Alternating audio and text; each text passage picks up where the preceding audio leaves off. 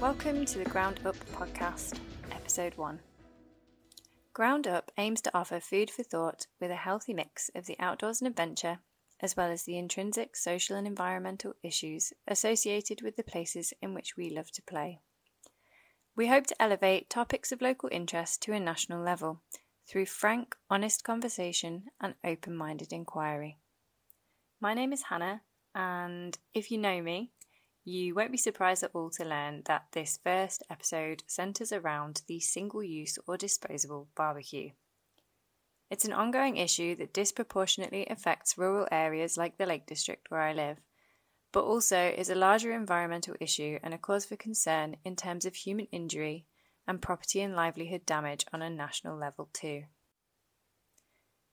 Kicking off the conversation in this episode, we have two fantastic voices one a local political figure, and a national conservation expert too.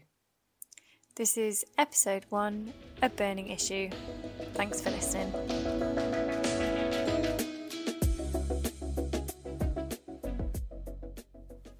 The Great British Barbecue. It's a hotly debated issue of late. So much so, in fact, that in July this year, London's Fire Commissioner Andy Roe called for a national ban on the sale of disposable barbecues and the UK government began commissioning research into the connection between single use barbecues and wildfires. Remember the summer of 2021? As the COVID 19 pandemic appeared to slow and trips away were allowed to go ahead, England experienced a resurgence in the popularity of holidays on home soil. As tourism in rural areas and beauty spots like my homeland of the Lake District began to boom, businesses began to pick themselves up after the financial hit of COVID 19. People all over the country began to benefit, many for the first time ever, from the positive mental and physical effects of time in the countryside. But whilst the economy healed, the landscape suffered. A sad byproduct of all that fresh air and fun, litter and antisocial behaviour began to encroach on these wonderful wild spaces. One form of litter in particular a single use bargain barbecue, which could be widely purchased from just about any supermarket or convenience store, proved to be the most damaging and deadly of all the discarded items finding their way into the environment. End of what's been a very long and grueling day for fire crews. About 50 firefighters have been here tackling this moorland blaze, which started at around 7 if o'clock. you do everything perfectly correctly, these things are still dangerous. And unless you do something very stupid, these things are safe. This year there's been around 100 moorland fires from uh, January to April. The full extent of the damage to the moorland is astonishing. Oh, you could smell. It looked like the end of the world. It was really, really scary and frightening.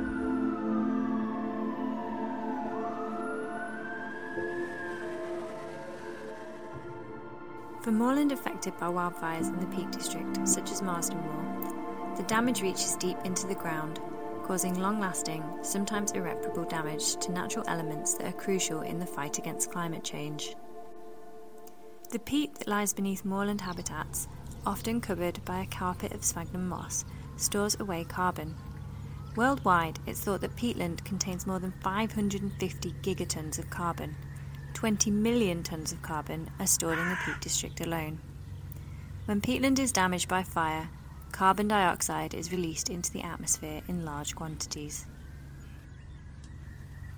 The British Mountaineering Council, or BMC, is the national body that champions the interests of climbers, hill walkers, and mountaineers in England and Wales. Dr. Catherine Flitcroft is the Access and Conservation Officer for the BMC, managing the Council's relationship with the government and recreational organisations. Cath was the brains behind the BMC's 2020 No More Barbecues campaign, which encouraged people to contact their MPs to make the use of disposable barbecues on open moorland a criminal offence. With a background in environmental archaeology and a PhD in blanket bogs, it's safe to say she's something of an authority on the importance of protecting these sorts of environments. Two years on from that initial campaign, I was interested to know what progress had been made by the BMC at a national level and where Cath hoped things would go next. Because obviously, for any. So, the last time we spoke, I think it was probably back in 2021 when Co op had agreed to stop selling disposable barbecues in their national park stores. Obviously, since then, there have been a number of developments, including some supermarkets removing them from sale altogether. And we have had an assurance from the British government that research is going to be carried out into the environmental implications associated with disposable barbecues. So, how have things progressed from your point of view? Um, do you think that supermarkets have done enough? Do you think the government are moving fast enough with this proposed research? Um, well, firstly, I think it's great that so many supermarkets have kind of woken up to the fact that disposable barbecues have or can have a devastating effect. And, you know, so many of them took the, the decision to remove them from the shelves during the warmer months of this year. Um, but I mean, some of them did that across all of their stores, which is great, and others decided to do it within a certain distance of the national park. So I, I still think it's unclear whether this is a permanent decision, so year on year it'll happen, or actually whether they could be reintroduced next year if, for example, we don't have such a heat wave. I think from the offset, you know, we can't kind of sit back. We've got to really keep the pressure on the supermarkets to say this is a, you know, it's an ongoing problem year on year. Um, we've got to kind of keep them off the shelves permanently because it's not just about the devastating effects it has on the wildlife, it's also I think 35,000 tonnes of single use waste packaging a year. It's got such a kind of environmental footprint that they're not a good idea. And there are so many alternatives anyway that aren't uh, single use. I think if the supermarkets are, serious, I think it would also be amazing if they could all get together actually and chat to one another and make an announcement together collaboratively, work collaboratively, because I do actually think that would have more of an impact and the public would actually be more aware of why the supermarkets are making that decision to take them off the shelf. So have they done enough? Well, they a start, but yeah, fingers crossed they'll carry that carry on in that vein. Um, in terms of politically, um, there was a Westminster debate by, presented by Holly Lynch, she's the MP for Halifax earlier in the year, but it was quite poorly attended, which was disappointing. But it wasn't just a Westminster debate. debate. And on the back of that, Victoria Prentis, the former Environment Minister, said that research would be commissioned, but nothing has appeared yet, uh, which is rubbish because obviously for any kind of meaningful understanding and meaningful claims by government, they need to be doing that research now. I think they feel that local authorities have already got the powers to restrict the use of disposable barbecues through public spaces protection orders. And some may have done that, but again, I think that's not the deterrent. That's not, you know, that's not going to stop your Joe blogs going and buying a disposable barbecue from the Spar and then going off on a jolly. So again, well, yeah, just to answer your question, no, they're not doing enough and they're not moving fast enough. There's sort of scratchings around the edge, but yeah, there's no there's no full commitment yet from government, I don't think they're taking it that seriously, to be honest. A lot of retailers are they're still justifying the sale of disposable barbecues by saying that they've implemented safety advice at the point of sale. Co-op had things going over their pa systems advising people about safe usage um, and a lot of them have some small print on the back advising people to extinguish them properly. And their justification for that is that education rather than a ban is the way to go forward with disposable barbecues. But do you think that approach is enough uh, no don't absolutely not. I mean, people. I mean, a few people may listen to those announcements, which is great, but I, I don't think anybody really reads those. Uh, you know, the safety advice on the back of the disposable barbecues. It's absolutely no guarantee that it's going to have any impact. And, and also, we need a huge amount of money to educate properly and effectively police how uh, uh and, and where people are using the barbecues. I think it can't can't encompass the whole package of actually the damage it can do in one small leaflet. Year on year, the number of wildfires seems to be increasing. So, um, I mean, I do agree that people need to be educated, absolutely. Um, I mean, we send over 1 million barbecues to landfill every year as well. So we've got to think about that aspect of it.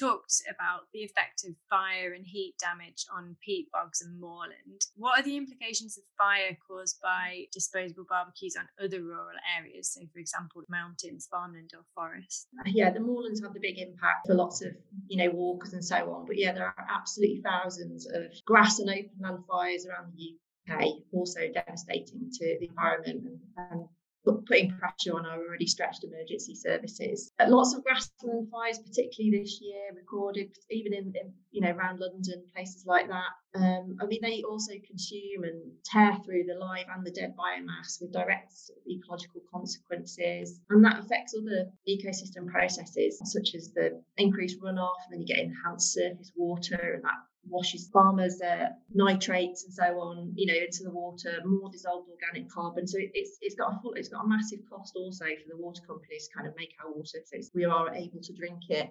And they are also a major source of atmospheric pollution, and a lot of the a lot of the kind of forest fires and the grassland fires are also closer to people's homes, closer to agricultural buildings. Like you know, there's a lot more infrastructure, and so the impact um, on them, you know, is often quite great. The um, Woodland Trust, for example, have had uh, 30 fires across their site since 2018 at a cost, they think, of over a million pounds as a result of, barbecues. The forest, the grasslands are also important ecosystems for ground nesting birds, reptiles, and even like damage to scheduled ancient monuments. So, yeah, wherever it is, it can affect swathes of, of animals as well as people. What do you think the solution is ultimately, and who needs to now take responsibility for preventing further environmental damage? So I think I think a complete ban is needed, um, and yeah, we need to reiterate our plea for government to absolutely ban single-use disposable barbecues outright. Um, I think, you know, obviously the strategic leadership and the messaging sits with government, but there is a role for outdoor organisations like the British Mountaineering Council, um, you know, to, to educate their members and hope that that kind of transcends down to those that might not be so aware. Um, and, and that's what obviously what we tried to do with our No More Barbecues campaign. I mean, a lot of the fire services and the national parks have done a lot of, a lot of work around this in the last 12, 24 months, which is great. But it feels to me like we're all kind of operating in different regions in different silos. I think one big national campaign with clear messaging uh, would be really helpful. Yeah, take sandwiches, not sausages, would be my campaign. Um, you can have a sausage sandwich, but make it at home. mm-hmm. You know, we're not saying ban barbecues. People obviously still have barbecues in designated areas or at home but just not of the disposable type. And you can buy some amazing barbecues now for not very much money, which, you know, aren't single use. So, yes, I think the, the solution is us and government, but working together collectively. Yeah, it needs to be a, a unified front from all angles, really. Definitely. Mm, Cath yeah, seemed to be just as much in the dark as I am about where exactly this proposed government research currently stands. That's MP for Halifax, Holly Lynch, speaking in that poorly attended parliamentary debate that Cath mentioned. Uh, said there, and I beg to move that this House has considered the potential merits of banning disposable barbecues and West Yorkshire Fire and Rescue Service. and that is Victoria Prentis, the former Minister for Farming, Fisheries and Food, announcing that research was being commissioned. That was back in March. Has not yet managed to resolve. So I'd like to announce today that we're commissioning research to examine the role that barbecues play in wildfire incidents, specifically disposable barbecues. And we will also use this research to examine the role of other flammable items, such as sky. Has progress halted because the government at large thinks that local authorities have the issue under control? Public spaces protection orders are in force in areas including the Lake District, Derbyshire and Yorkshire Dales, and the Peak District, meaning that fines can be issued if anyone is found to be lighting fires, barbecues, fireworks, or Chinese lanterns on council land.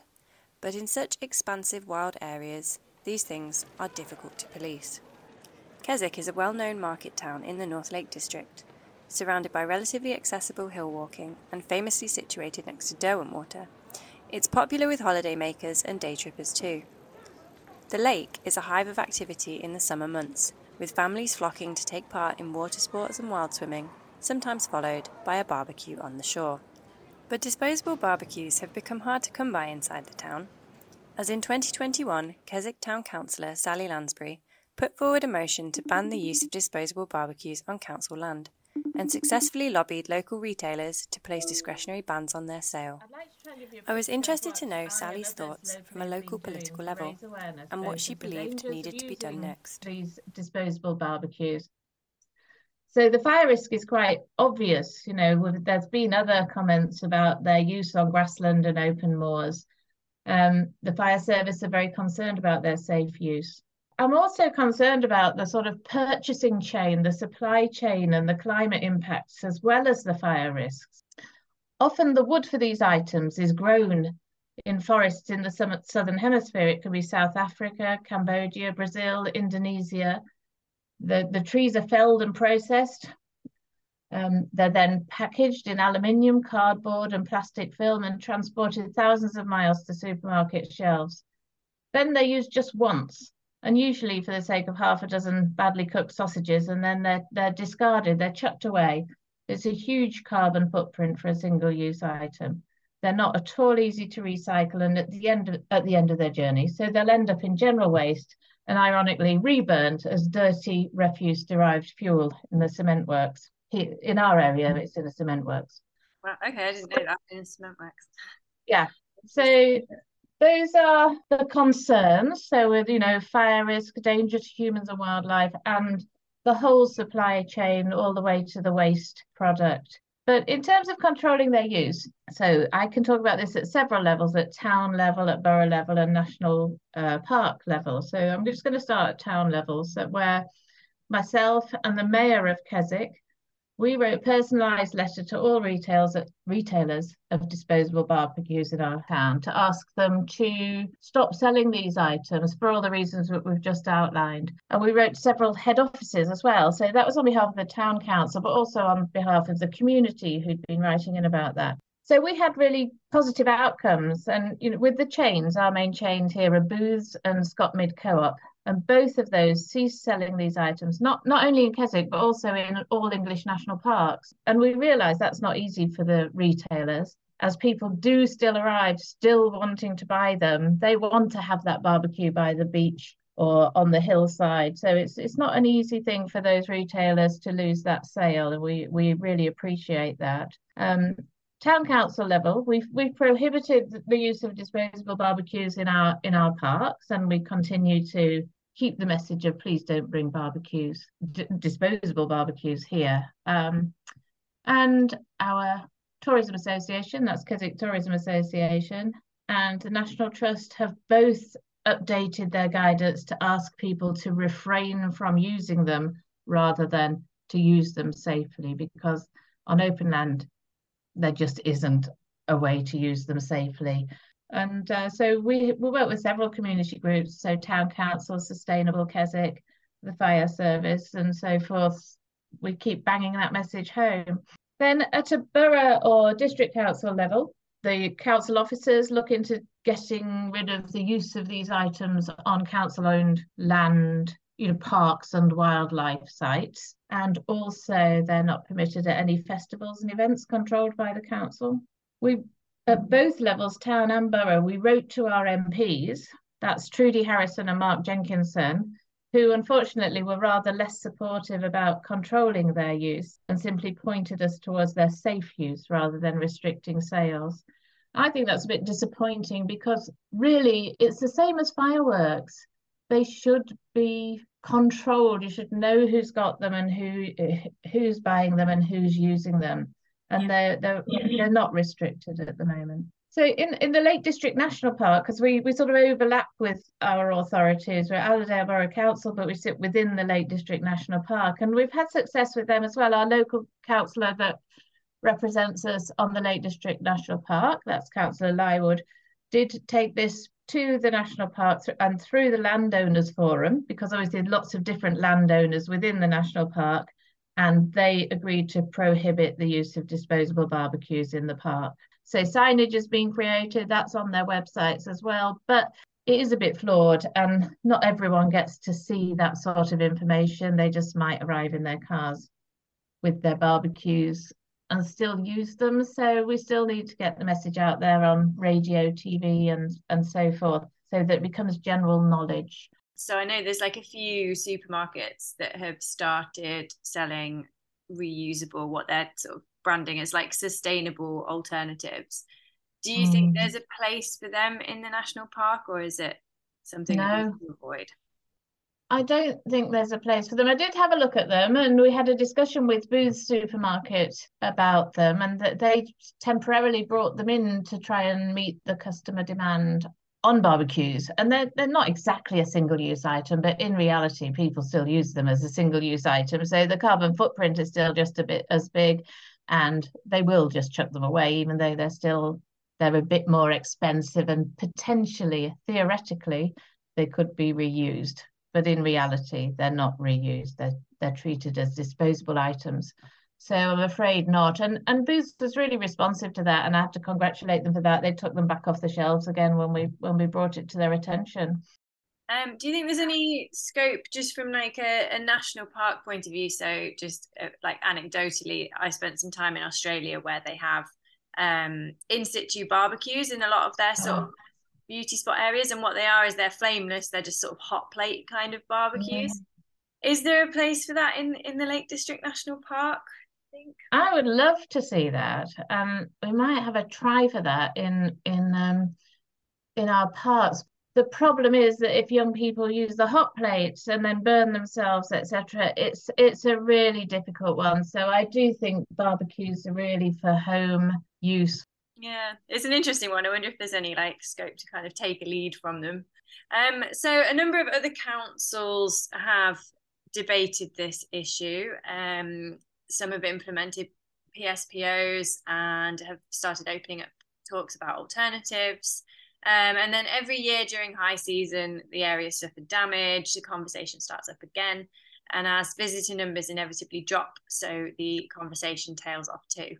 Um, mm. So, do you think town and county councils have reached the limit of what they can do? Um, and is this now an issue that, that we need to hand over to the government?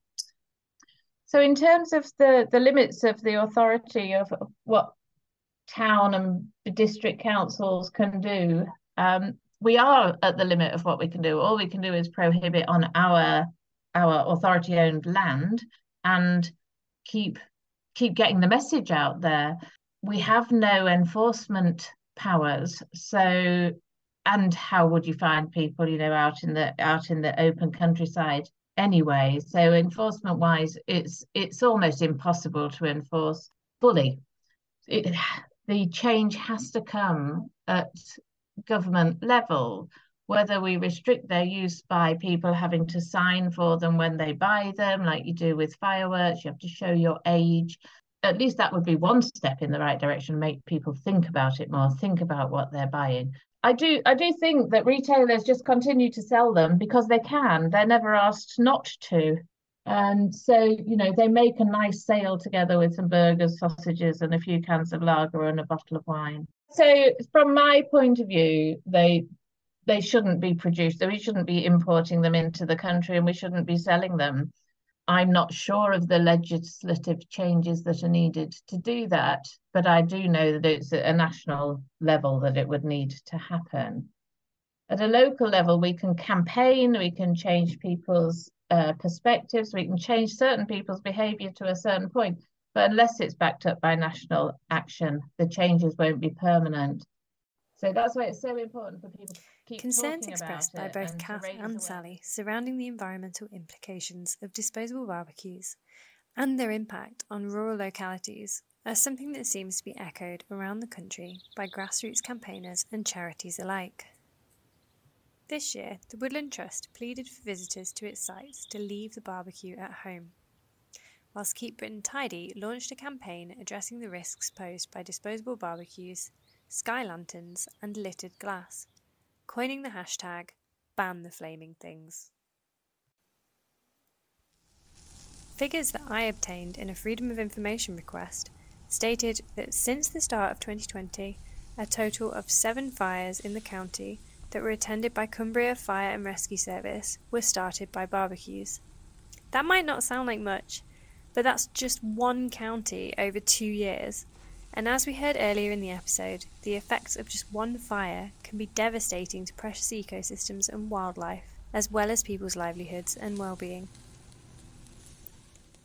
Cath and Sally both seem to agree that progress is going to call for unity within campaign groups, across political parties, and amongst retailers who need to take a unified stance.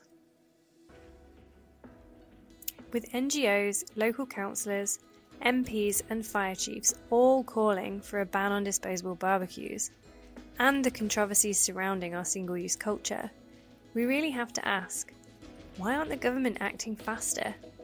And of course, why do some retailers insist on keeping disposable barbecues on their shelves? Winter is in full swing, but the debate is still smouldering. I'll be keeping the conversation going in the next episode, A Burning Issue, Part 2, on the Ground Up podcast.